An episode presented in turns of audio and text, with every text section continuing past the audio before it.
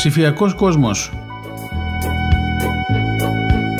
Όσο περισσότερο το γνωρίζουμε, τόσο περισσότερο θα διακρίνουμε την ωφέλιμη από τη δυσάρεστη πλευρά του.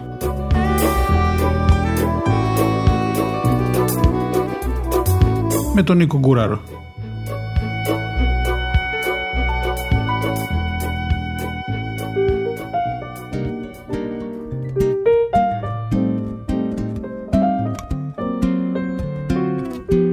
Χαίρετε, σας καλωσορίζουμε άλλη μια εκπομπή ψηφιακός κόσμος.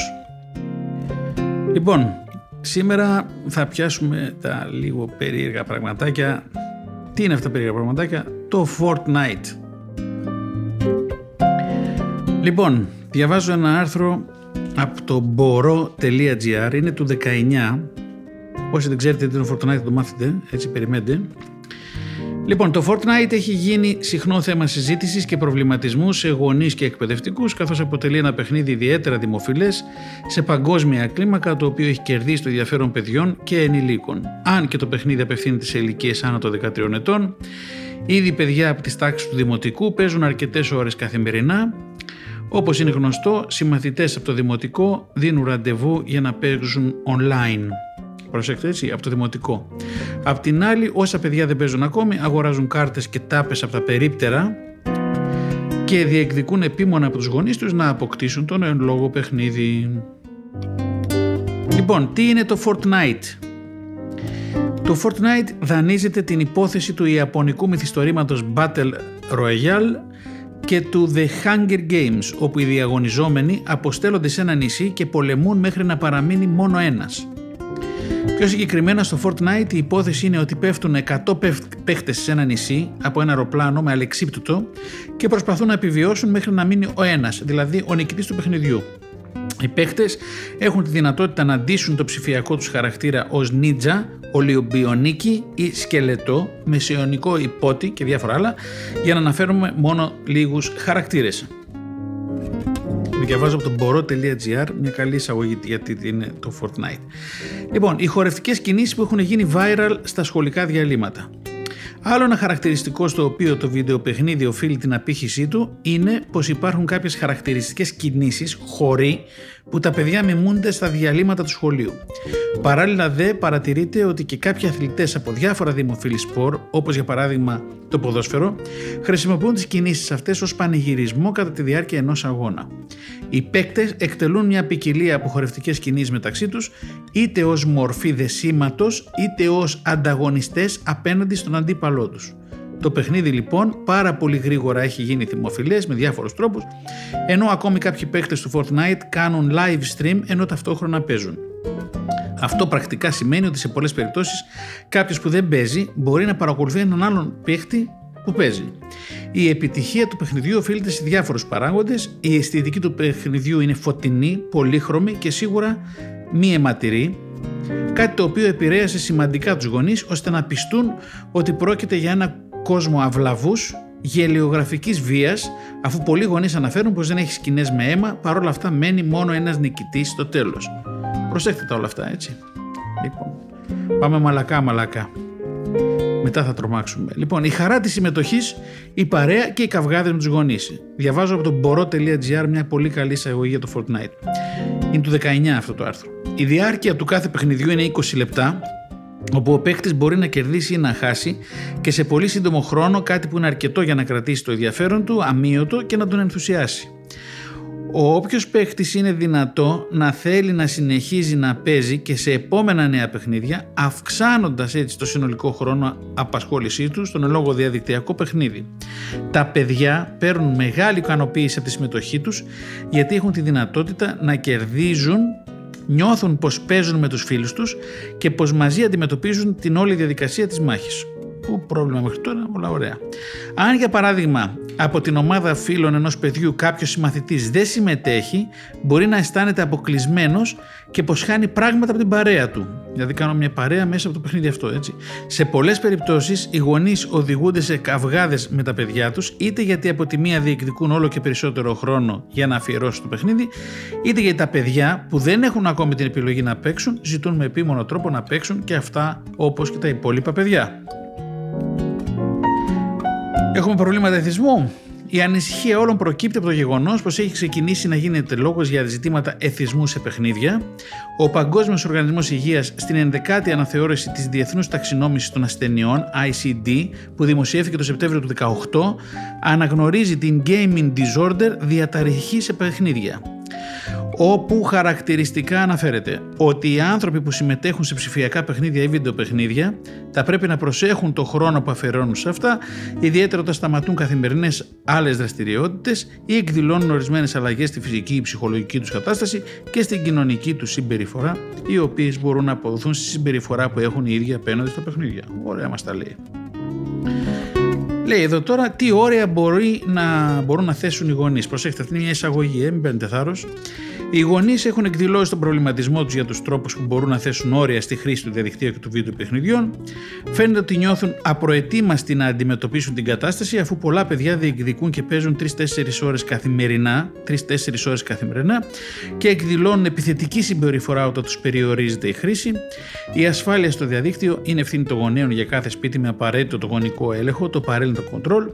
Υπάρχουν προγράμματα τα οποία μπορεί κανείς να χρησιμοποιήσει δωρεάν ή με κάποιο κόστος προκειμένου να γνωρίζει το συνολικό χρόνο που αφιερώνει το παιδί του στο διαδίκτυο, όπως και στα διαδικτυακά παιχνίδια. Επιπλέον, δίνει τη δυνατότητα να γίνουν ρυθμίσεις προκειμένου τα παιδιά να μην μπορούν να μπουν ανεξέλεκτα σε οποιοδήποτε site, αν ανάλογα με την ηλικία τους να χρησιμοποιούν και να έχουν μια περιορισμένη πρόσβαση στο διαδίκτυο. Τώρα, αν έχετε χρησιμοποιήσει το parental control στο Fortnite και το έχετε πετύχει, να μου πείτε και εμένα το κόλπο.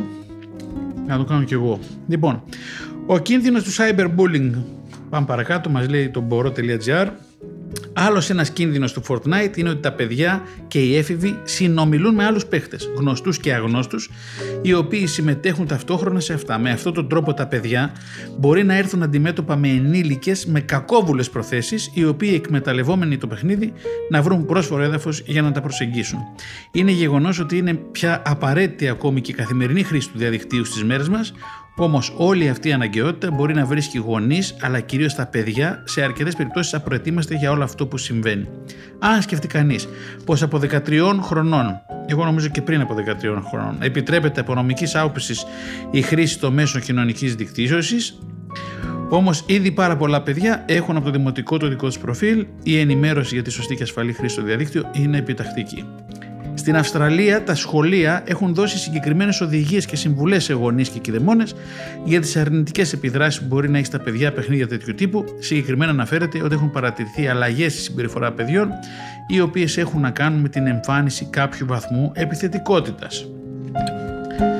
Συνεχίζουμε αυτό το αθράκι, την καλή εισαγωγή του Fortnite. Η ικανοποίηση των παιδιών από την ενασχόληση με το διαδίκτυο. Θα ήταν χρήσιμο οι γονείς να έχουν υπόψη τους πως τα παιδιά εισπράττουν μεγάλη ικανοποίηση από την καθημερινή ενασχόληση με το διαδίκτυο γενικά με το διαδίκτυο. Σε αρκετές περιπτώσεις τα παιδιά επικεντρώνονται τόσο πολύ σε αυτό που, κάνουν, που χάνουν την αίσθηση του χρόνου και όχι μόνο. Πρακτικά αυτό μπορεί να σημαίνει πως το παιδί δεν απαντά σε ερωτήσεις που του θέτει ο γονιός ή απαντά μηχανικά καθιστώντας επικοινωνία δύσκολη. Οι γονείς θα μπορούσαν να δοκιμάσουν να καθίσουν κοντά στο παιδί, κάνοντας του ερωτήσεις σχετικά με τι ασχολείται, όπως τι παίζει, αν κερδίζει κάτι σχετικό, όταν το παιδί ξεκινήσει να απαντά, σημαίνει πως μπορούν να επικοινωνήσουν μαζί του. Και να του πούν, για παράδειγμα, ότι θα πρέπει να σταματήσει σε λίγο εξηγώντας του με ηρεμία το λόγο, αποφεύγοντας έτσι ενστάσεις και, καβά, και καυγάδες. Τα παιδιά είναι τόσο αφοσιωμένα και η προσοχή τους αναπόσπαστη, κάτι που πολλές φορές φέρνει τους γονείς στα όρια τους. Μια διαφορετική προσέγγιση, όπου οι γονείς θέτουν στο παιδί κάποιες ερωτήσεις για αυτό που κάνει εκείνη την ώρα, ίσως θα μπορούσε να φανεί πιο αποτελεσματική. Πολύ ωραία αυτά, έτσι σαν μαρτμελάδα. Αλλά έτσι είναι που έτσι καλά τα λένε εδώ οι άνθρωποι του Μπόρο.gr το τμήμα πρόληψης και ευαισθητοποίησης του χαμόγελου του παιδιού απευθύνεται και ενημερώνει παιδιά, γονείς και εκπαιδευτικούς, το οποίο απευθύνεται σε παιδιά της 5η της 6η τάξης του Δημοτικού, του Γυμνασίου και του Λυκείου. Μία εκ το θεματικό του είναι η ασφάλεια του διαδικτύου κτλ. Και υπάρχει βέβαια και η Ευρωπαϊκή Γραμμή Υποστήριξης Παιδιών 116-111, που μπορείτε να συζητήσετε με έναν ψυχολόγο και όλα αυτά που σας απασχολούν για τη σχέση με το παιδί σας και το διαδίκτυο.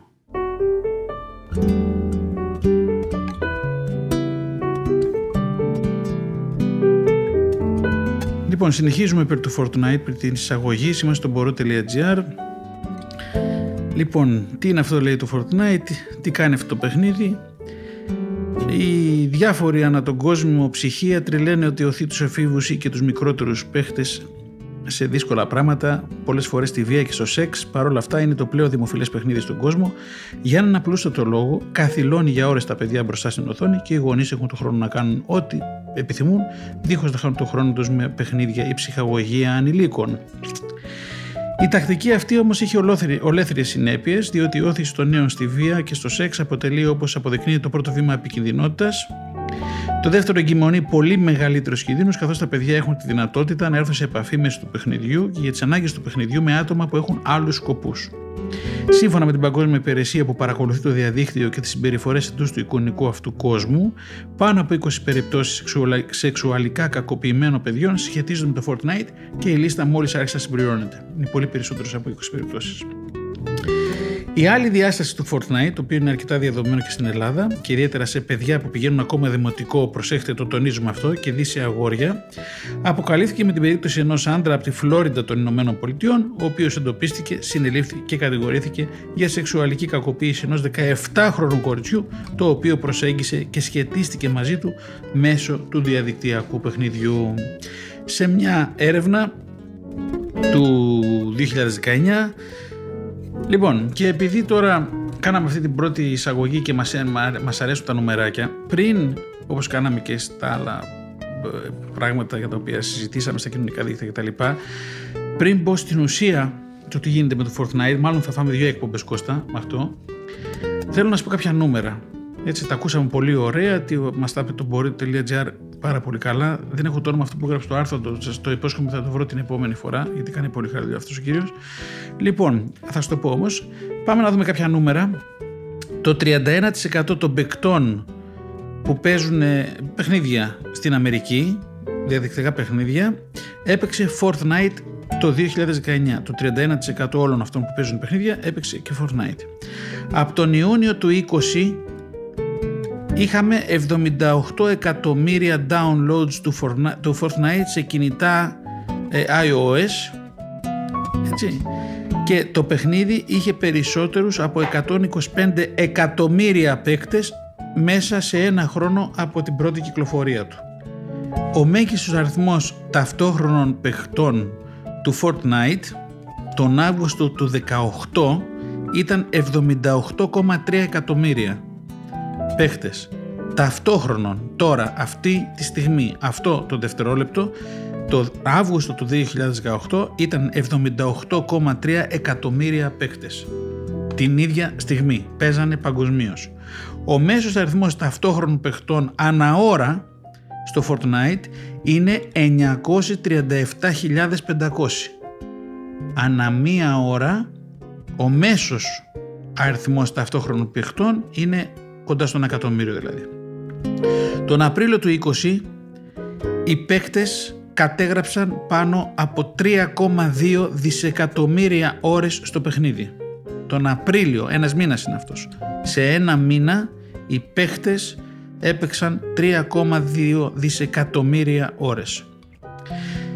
Έχει πάνω από 350 εκατομμύρια γεγραμμένους χρήστες παγκοσμίως αυτό ήταν το Μάιο του 20, 350 εκατομμύρια γεγραμμένους χρήστες. Είναι ένα παιχνίδι έτσι, δεν είναι Google. Προσέξτε, να καταλαβαίνουμε λίγο γιατί λέμε αυτά τα νούμερα, έτσι. Δεν είναι το Facebook, είναι ένα παιχνίδι. Από αυτό το σύνολο, τα 116 εκατομμύρια έπαιξαν Fortnite στο iOS, μέσα από mobile. Αυτό είναι περισσότερο από 30% της βάσης των χρηστών του.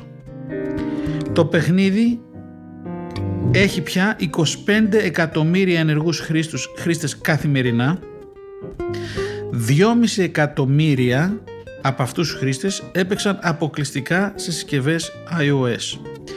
Το 36% των χρηστών έπαιξε από 0 έως 6 ώρες Fortnite κάθε εβδομάδα το 20 και το 34% των παιχτών περνούσε 6 έως 12 ώρες στο Fortnite κάθε εβδομάδα μόνο το 5% των παιχτών ήταν ενεργοί στο παιχνίδι για 21 ώρες ή περισσότερες κάθε εβδομάδα. Αυτό ήταν του 20 τα νούμερα.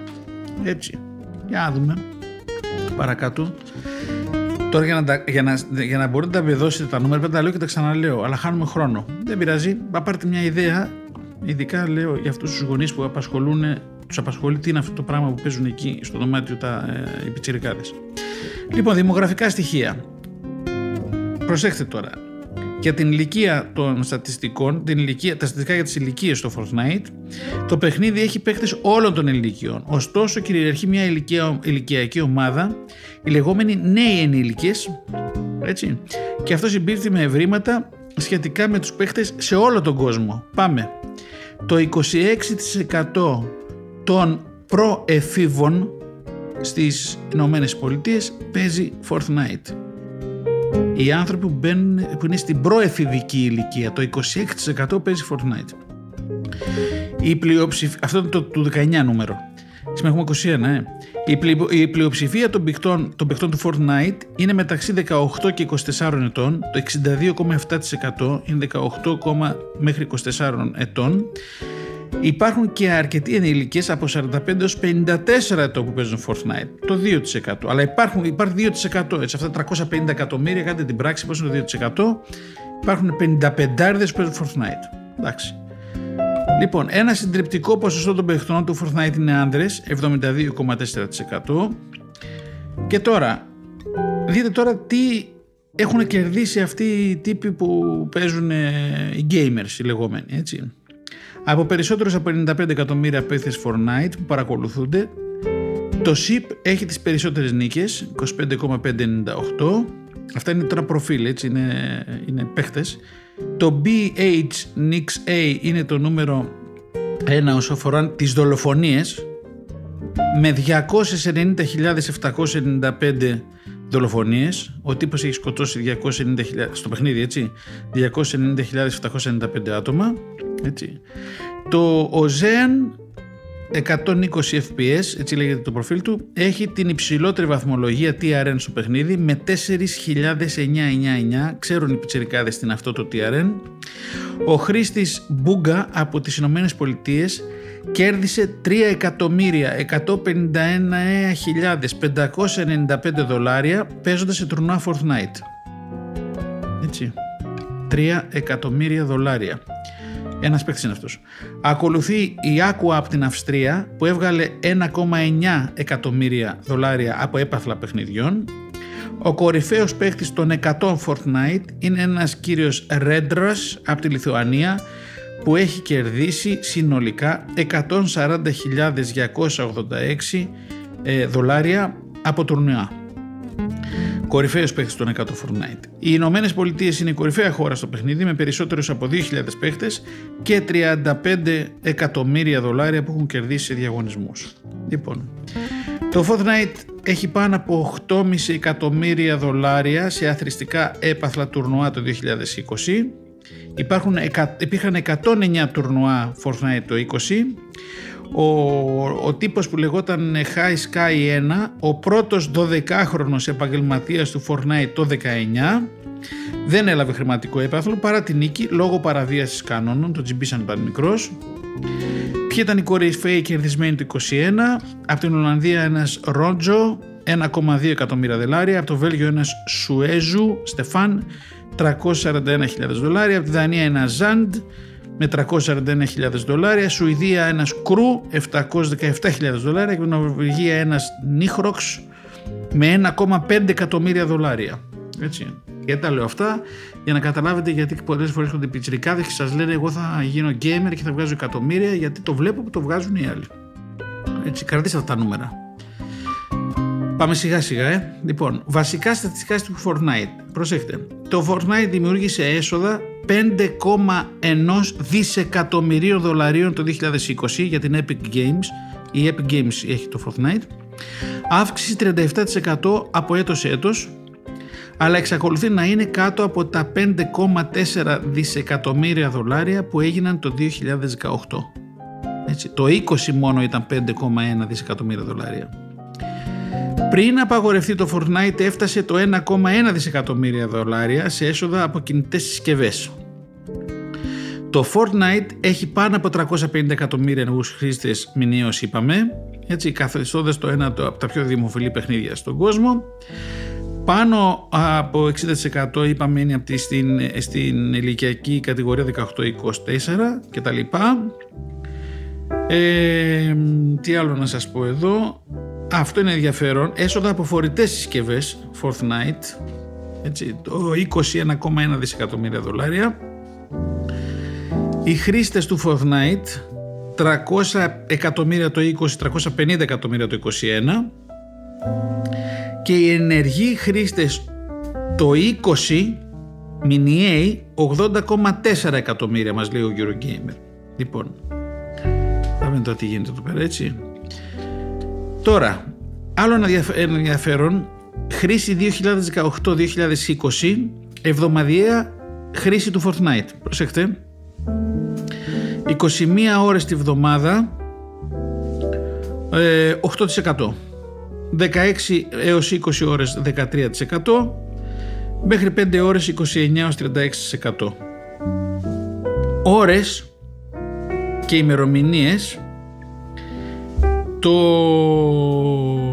τρίτο τρίμηνο του 2020 είχαμε 426 εκατομμύρια ώρες παρακολούθησης του προγράμματος.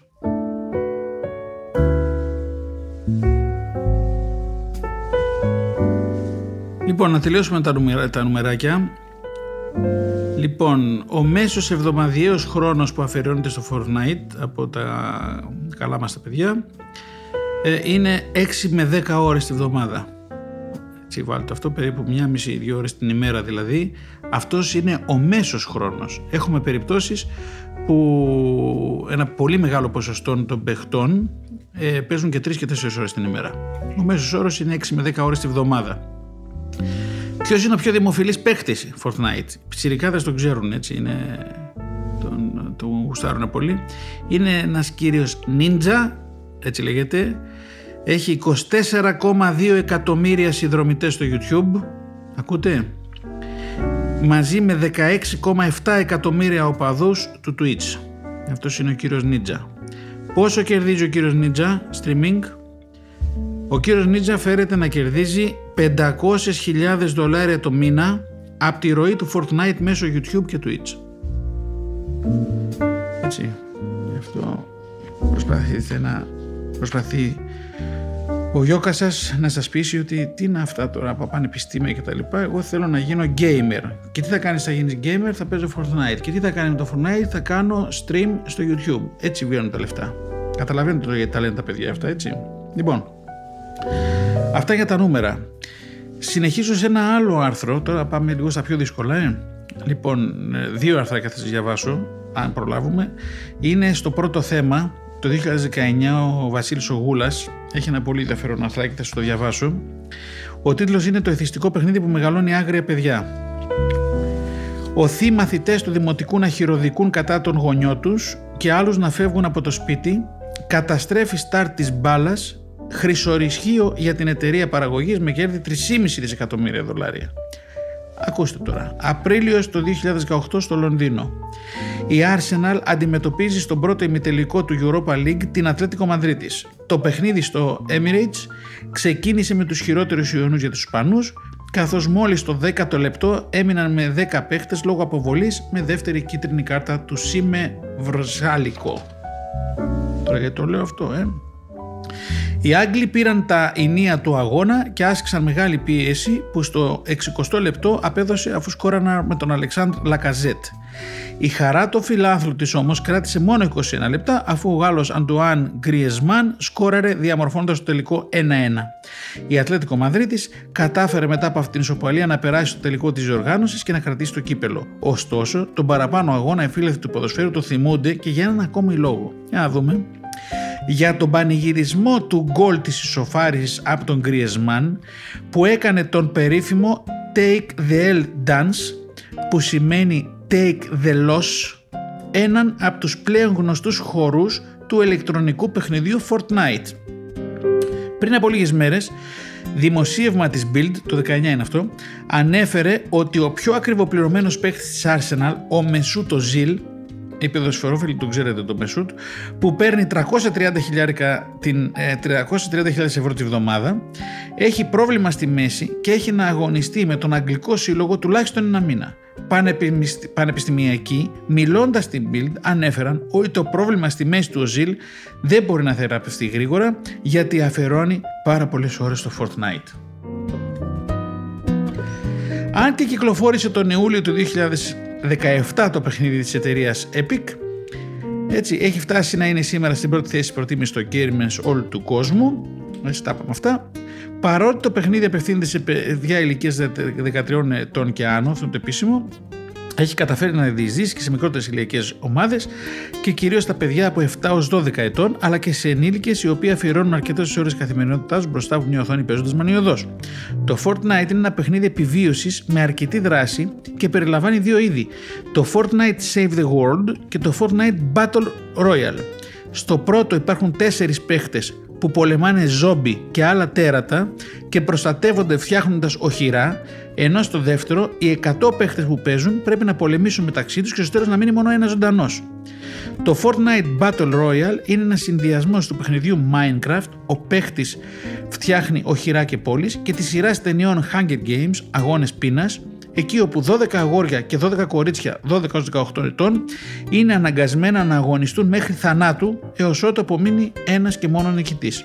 Στο Fortnite Battle Royale 100 παίχτες πέφτουν από ένα υπτάμενο λεωφορείο σε ένα νησί και πρέπει να εξοντώσουν ένα στον άλλο μέχρι να μείνει μοναχά ένας ζωντανός που θα είναι και ο νικητής. Για να γίνει αυτό, ψάχνουν για όπλα, φτιάχνουν οχυρώσεις, ανάλογα με τον παίχτη Άλλος θα είναι επιθετικός, άλλος θα προτιμήσει συμμαχία, ενώ άλλοι θα κρυφτούν και θα επιτεθούν ευνηδιάζοντας τον αντίπολο.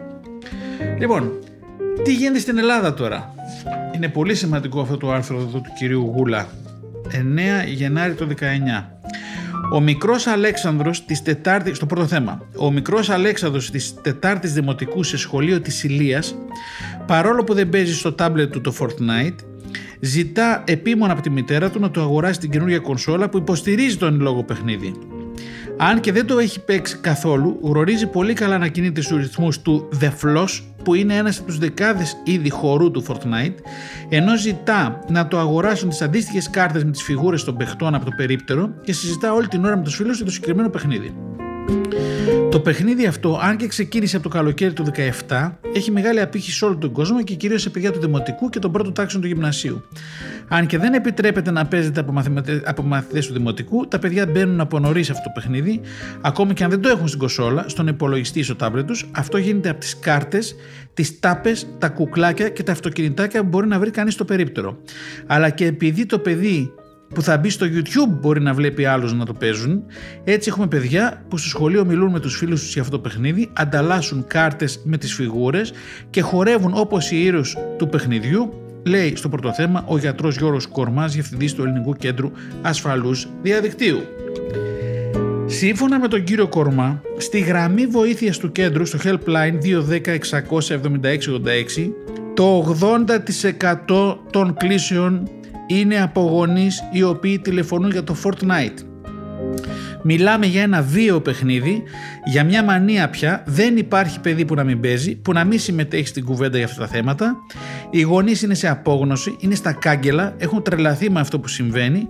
Έχουμε πολλές κλήσεις πλέον για παιδιά που έχουν αναπτύξει συμπτώματα εξάψεων και επιθετικής συμπεριφοράς, παρόλο που παίζουν μία και δύο ώρες τη βδομάδα μόνο.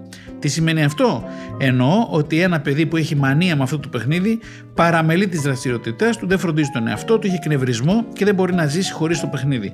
Όλα αυτά τα συμπτώματα τα εμφανίζουν μόνο παιδιά τα οποία παίζουν ελάχιστο χρόνο και αυτό γιατί είναι τόσο καθολικό το παιχνίδι αυτό και απασχολεί τόσο πολύ τη μαθητική κοινότητα που πλέον ακόμη και αν ένα παιδί δεν παίζει θα το βρει στο διαδίκτυο, θα πηγαίνει και θα βλέπει στο YouTube τους παίχτες που παίζουν το συγκεκριμένο παιχνίδι, θα μιλάει με τους φίλους του γι' αυτό, θα χορεύει όπως οι ήρωες των παιχνιδιών. Είναι μια καθολικότητα που δεν έχει προηγούμενο, έτσι εμφανίζουν τα παιδιά συμπτώματα εξάρτησης, παίζοντας ελάχιστα γιατί στο μυαλό τους η διάθεσή τους, το ενδιαφέρον τους, η καθημερινότητά τους είναι στραμμένα μόνο στο παιχνίδι. Δεν μιλάμε για ένα απλό παιχνίδι, μιλάμε για τρόπο ζωής, για μια καθημερινότητα του παιδιού, όπου πλέον ο γονιός είναι αδύναμος να διαμορφώσει το περιβάλλον όπου αναπτύσσει το παιδί του, λέει ο κύριος Κορμάς, επισημένοντα τον κίνδυνο εθισμού. Δηλαδή θα δείτε το παιδί πολλές φορές να σα πει, αλλά ρε μπαμπά δεν παίζω. Με βλέπει να παίζω, αλλά να δεις. Δεν παίζω. Μα τι κάνεις, είμαι στο YouTube. Και τι κάνεις, βλέπω τους άλλους να παίζουν. Λοιπόν, πριν από λίγο καιρό, προσέχτε, το 19 είναι το άρθρο, η γνωστή ηθοποιός κυρία Άννα Μαρία Παπαχαρολάμπους είπε ότι τα παιδιά της παίζουν φανατικά το Fortnite και παραδέχτηκε ότι μαζί με τον σύζυγό της προσπαθούν να τους βάλουν όρια αλλά εκεί να αντιστέκονται στεναρά. Το πρόβλημα είναι η απόγνωση στην οποία φτάνει ένας γονιός γιατί ακόμη και αν περιορίσεις το παιδί του στο διαδίκτυο και του πει ότι θα παίζει μια ώρα, δύο ώρες εβδομάδα, δεν σημαίνει ότι εκείνο θα σταματήσει να παίζει με το Fortnite. Στα τηλεφωνήματα στη γραμμή βοήθειας έχουμε ακούσει για περιστατικά γονιών που τους χτύπησαν τα παιδιά τους, για παιδιά που έφυγαν από το σπίτι όταν τους περιόρισαν τον υπολογιστή, ενώ θυμάμαι πρόσφατα είχαμε μια περίπτωση μαθητή γυμνασίου που έφυγε από το σπίτι του, πήγαινε και έτρωγε στα συσίτια της εκκλησίας και έπαιζε σε μια αποθήκη που του είχε δώσει ένας φίλος του. Μιλάμε για ακραίες περιπτώσεις. Είναι πολύ τραγικό να βλέπεις ένα παιδί να λιώνεις στον υπολογιστή, λέει ο κύριος Κορμάς. Διαβάζουμε ένα άρθρο στο πρώτο θέμα, έτσι, του κυρίου Γούλα. Ο κύριος Γεράσιμος Παυλάτος, πατέρας τριών παιδιών, έχει βρει τη χρυσή, τιμή, χρυσή τομή, όπως είπε στο θέμα, σχετικά με το παιχνίδι. Αφήνει το μεγάλο του γιο να παίζει για συγκεκριμένο χρόνο, ενώ μέσω ειδικών εφαρμογών που έχει το παιχνίδι έχει αποκλείσει αγνώστους να παίζουν με το παιδί του και έχει απενεργοποιήσει βομοροχίες που είναι πιθανό να ακούσει ή να διαβάσει κατά τη διάρκεια του παιχνιδιού. Εμείς στην ηλικία των παιδιών μας είχαμε τα φιλτεράκια και τα ηλεκτρονικά που πηγαίναμε. Σήμερα διασκέδασε το Fortnite. Ένα παιχνίδι που με τη σωστή χρήση το παιδί μπορεί να παίξει, αφού όμως πρώτα έχει ολοκληρώσει μαθητικές και υποχρεώσεις και τις σχολικέ θελτικέ δραστηριότητες. Τι ωραία που μας τα λέει. Φυσικά υπάρχουν και πολλοί γονείς που το έχουν απαγορεύσει στα παιδιά τους γιατί μπορεί να έρθουν σε επαφή με αγνώστους, αλλά και διότι, αν και δεν χαρακτηρίζεται από εικόνες βίας, η κεντρική ιδέα του είναι ότι μονάχα ένας παίχτη θα επιζήσει σκοτώνοντας τους υπόλοιπους. Άλλωστε, τα γραφικά του είναι καρτούν, ενώ όταν ένας αντίπαλος σκοτώνεται δεν υπάρχει αίμα, αλλά είτε εξατμίζεται είτε πέφτει στο έδαφος ανέμακτα. Εντάξει. Λοιπόν, μόνο την τελευταία εβδομάδα, προσέχτε, το 19 το Γενάρη, είχαμε σχεδόν 50 κλήσεις από γονείς που μας μιλούσαν για το Fortnite και πώς επηρεάζει τη ζωή των παιδιών τους αφού δεν διαβάζουν, δεν ασχολούνται με αθλητικές δραστηριότητες και δεν έχουν επιθετική συμπεριφορά. Δηλώνει στο θέμα ο κύριος Μανώλης Φακιανάκης, πρώην επικεφαλής της δίωξης ηλεκτρονικού εγκλήματος της Ελλάδας και πρόεδρος του Ινστιτούτου Cyber Security International Institute. Σύμφωνα με τον κύριο Σφακιανάκη, επειδή το παιχνίδι αυτό δίνει τη δυνατότητα στα παιδιά να δημιουργήσουν ομάδες και να συνομιλήσουν με άλλους παίχτες, είτε μέσω μηνυμάτων είτε με μικρόφωνο στα λεγόμενα chat rooms, είναι πολύ πιθανόν ένας παίχτης να κάνει φίλο κάποιον άγνωστο, ο οποίος πιθανόν να είναι παιδόφιλος ή κάποιο άλλο παραβατικό στοιχείο. Για το λόγο αυτό επισημαίνουμε στους γονείς, λέει ο κ. Φανακιανάκης, να βρουν τη σχετική ρύθμιση και να την επιλέξουν ώστε τα παιδιά να έχουν πρόσβαση μονάχα με τους πραγματικούς φίλους που παίζουν και εκείνοι, γιατί είναι γνωστή ότι μέσα από τους chat rooms, αλλά και τα διάφορα φόρα δρούν οι παιδόφιλοι και άλλα παραβατικά άτομα. Τώρα έρχονται πιτσιρικάδες και σου λένε: Το έχω κάνει μόνο μου αυτό, εγώ παίζω μόνο με την παρέα μου, όχι με ξένους. Αλλά παραμένει να παίζει 2 και 3 ώρες. Ωστόσο, στον αντίλογο, συνεχίζει το άρθρο, για την επίδραση του συγκεκριμένου παιχνιδιού υπάρχουν και εκείνοι που υποστηρίζουν ότι εφόσον ο γονέα θέσει το μέτρο όπου μέτρο οι ώρες και οι μέρες που θα παίζεται, το παιδί μπορεί να δεχτεί κάποιες θετικές επιδράσεις όπως η βελτίωση κάποιων γνωστικών δεξιοτήτων που είναι η συγκέντρωση της προσοχής, η παρατηρητικότητα, η δεξιοτεχνία και η ικανότητα άμεσης επίλυσης προβλημάτων. Επίσης, αυτό λένε οι γονείς τώρα, έτσι. Επίσης, μέσω των εικόνων του, το παιδί μπορεί να ενισχύσει την αυτοπεποίθηση, ενώ αποτελεί και μέσω κοινωνικοποίησης, μια και μιλά με τους φίλους τους, συζητά για τις οπεδώσεις του και ανταλλάσσει πληροφορίες. Τρομάρασμα, τρομάρα μα, λέω εγώ. Λοιπόν, συνεχίζει το άρθρο. Κέρδη 3,5 δισεκατομμυρίων δολαρίων για την εταιρεία.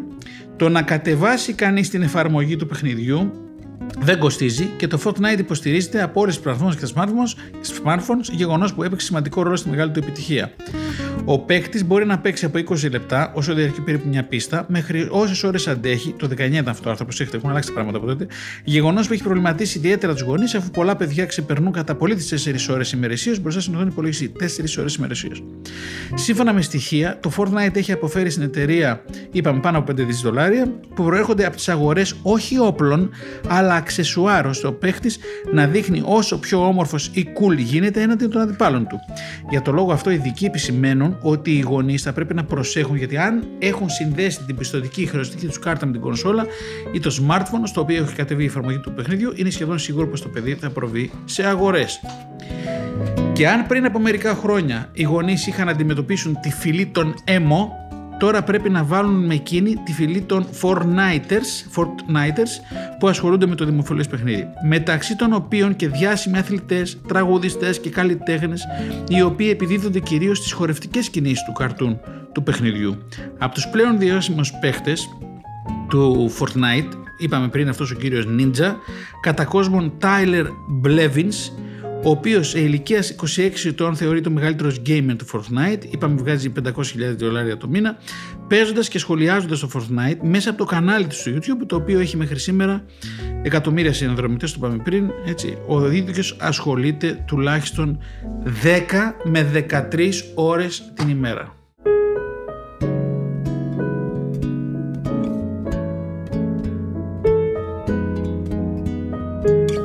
Λοιπόν, συνεχίζουμε ε, το πρώτο μέρος της αναφοράς μας στο Fortnite. Πάλι από άρθρο το, από το Πρώτο Θέμα. Τώρα είμαστε στον 10ο του 19. Έχω, έχει σημασία η ημερομηνία που γράφονται αυτά τα άρθρα. Είναι του κυρίου Βασίλη Τσακίρογλου. Σας το διαβάζω. Τίτλος Fortnite ένα παιχνίδι καθαρή κοκαΐνη.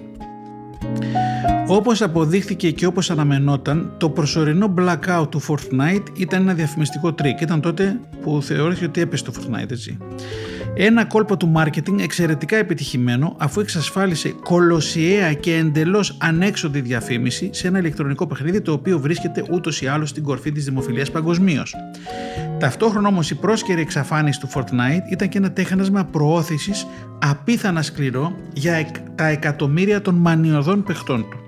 Το διαφημιστικό κόλπο με την εξαφάνιση του δημοφιλούς διαδικτυακού παιχνιδιού που κόντεψε να ρίξει σε κατάθλιψη στην κυριολεξία χιλιάδες εφήβους εκατομμύρια εγώ νομίζω, φέρνει ξανά στο προσκήνιο τις επικίνδυνες διατεραχές συμπεριφοράς που προκαλεί η εξάρτηση από το gaming, αυτό το gaming disorder που είπαμε πριν. Η σοκαστική περίπτωση, σοκαριστική περίπτωση της 9χρονης Βρετανής 9χρονη Βετανή, το ξαναλέμε 9χρονη Βετανή, που χτύπησε βία τον πατέρα της όταν προσπάθησε να της πάρει το παιχνίδι από τα χέρια, ανοίγοντας τον δρόμο για μαζικές μηνύσεις κατά της εταιρείας Epic Games, αλλά και για την πρώτη δημόσια κλινική στη Βρετανία για τη θεραπεία του εθισμού στα computer games. Άτομα κάθε ηλικία, δυστυχώς στην πλειονότητά τους παιδιά και έφηβοι, φλέρταραν με την κατάθλιψη και την υπαρξιακή κρίση, διαπιστώνοντας με τρόμο ότι θα στερηθούν το Fortnite και μάλιστα χωρίς να ξέρουν για πόσο καιρό. Για μερικές ημέρες, για εβδομάδες ή μήνες. Αυτό ήταν όταν έπεσε, δίθεν έπεσε, το ρίξανε. Και αν το Fortnite είχε πέσει για πάντα, τι θα γινότανε, η ανησυχία θα μπορούσε να έχει κακοφορμήσει σε μαζικό τρόμο δείτε τώρα κοινωνία που ζούμε έτσι. Τελικά όταν το παιχνίδι επανήλθε ανοίγοντας ένα καινούριο κύκλο, μαζικός ενθουσιασμός άρρωσε την Ιφίλιο μέχρι σημείο ιστερίας. Αν μη τι άλλο, οι ομαδικές αυτοκτονίες αποφεύθηκαν, ακούστε, και αυτό δεν είναι υπερβολή, υπάρχουν άνθρωποι κάθε ηλικίας για τους οποίους η ζωή έχει νόημα μόνο μέσω των ηλεκτρονικών παιχνιδιών και γενικώς και του Fortnite πρωτίστως, παρακαλώ. Το σοκ με τη μαύρη τρύπα που ξαφνικά κατάπιε το Fortnite συνέβη την προηγούμενη Κυριακή, τώρα το άρθρο είναι 23 Οκτωβρίου του 19, κατά σύμπτωση μόλις μερικές ημέρες πριν στις 8 του μήνα του Οκτώβριου του 19, εκ μέρους του Εθνικού Συστήματος Υγείας Βρετανίας, το National Health Service, το γνωστό NHS, ανακοινώθηκε ότι ανοίγει η πρώτη δημόσια κλινική για τη θεραπεία του θυσμού στα computer games και, και άρισαν οι Άγγλοι. Επίσης, κατά σύμπτωση, ή ίσως όχι και τόσο, πριν από ένα μήνα περίπου, το Σεπτέμβριο του 19, Κατά τη διάρκεια της φαντασμαγορικής παρουσίασης των νέων προϊόντων της, η Apple λάνσαρε τη δική της πλατφόρμα ηλεκτρονικών παιχνιδιών. Τα δύο αυτά γεγονότα φαινομενικά μοιάζουν άσχετα μεταξύ τους.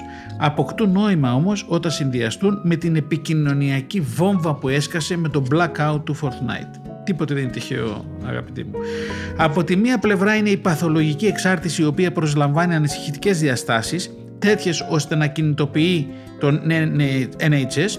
Από την άλλη, οι τεράστιες επενδύσεις όπως πιστοποιείται από την επιθετική είσοδο της Apple στην αγορά του gaming σιγά μην καθόταν να κοιτάζει το Fortnite να κονομάει, προενίζονται το αύριο, στο οποίο οι εθισμένοι χρήστες, οι κλινικές απεξάρτησης, οι μακροχρόνιες και πολυδάπανες θεραπείες, οι εξειδικευμένοι ψυχολόγοι και ούτω καθεξής, θα συνθέτουν μια νέα πραγματικότητα και μια νέα αγορά. Όλο και περισσότεροι θα πέφτουν στην αιμονή με το Fortnite, όλο και περισσότεροι θα προσπαθούν να αποδράσουν από αυτό. Ακριβώς όπως συμβαίνει στο ίδιο το παιχνίδι, γι' αυτό είπε κοκαίνη πριν, στον οποίο, στο οποίο ο νικητής είναι αυτός που εξολοθρεύει όλους τους άλλους, τους εχθρούς του και απομένει ζωντανός και μόνος στο εικονικό πεδίο μάχης του.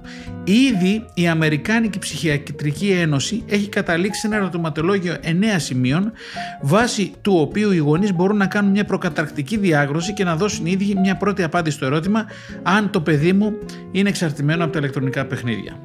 Λοιπόν, παιδιά σε απεξάρτηση, συνεχίζει το άρθρο στο πρώτο θέμα, κ. Ζακύρογλου. Ψυχίατροι και κλινικοί ψυχολόγοι θα φροντίζουν ασθενείς ηλικίας μεταξύ 13 έως 25 ετών, των οποίων η ζωή έχει καταστραφεί εξαιτίας βαρέων ή σύνθετων συμπεριφερικών προβλημάτων, τα οποία σχετίζουν το gaming, το τζόγκο και τα μέσα κοινωνικής δικτύωσης.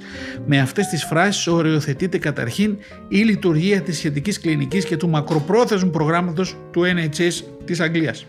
Στο ίδιο δελτίο τύπου επισημαίνεται ότι οι υπεύθυνοι για το σχεδιασμό της εθνικής υγειονομικής πολιτικής στη Βρετανία κινητοποιήθηκαν λόγω της διωγγούμενης ανησυχίας για τον εθισμό των παιδιών και των εφήβων στα ηλεκτρονικά παιχνίδια και των ενδεχόμενων επιπτώσεων για την πνευματική τους υγεία.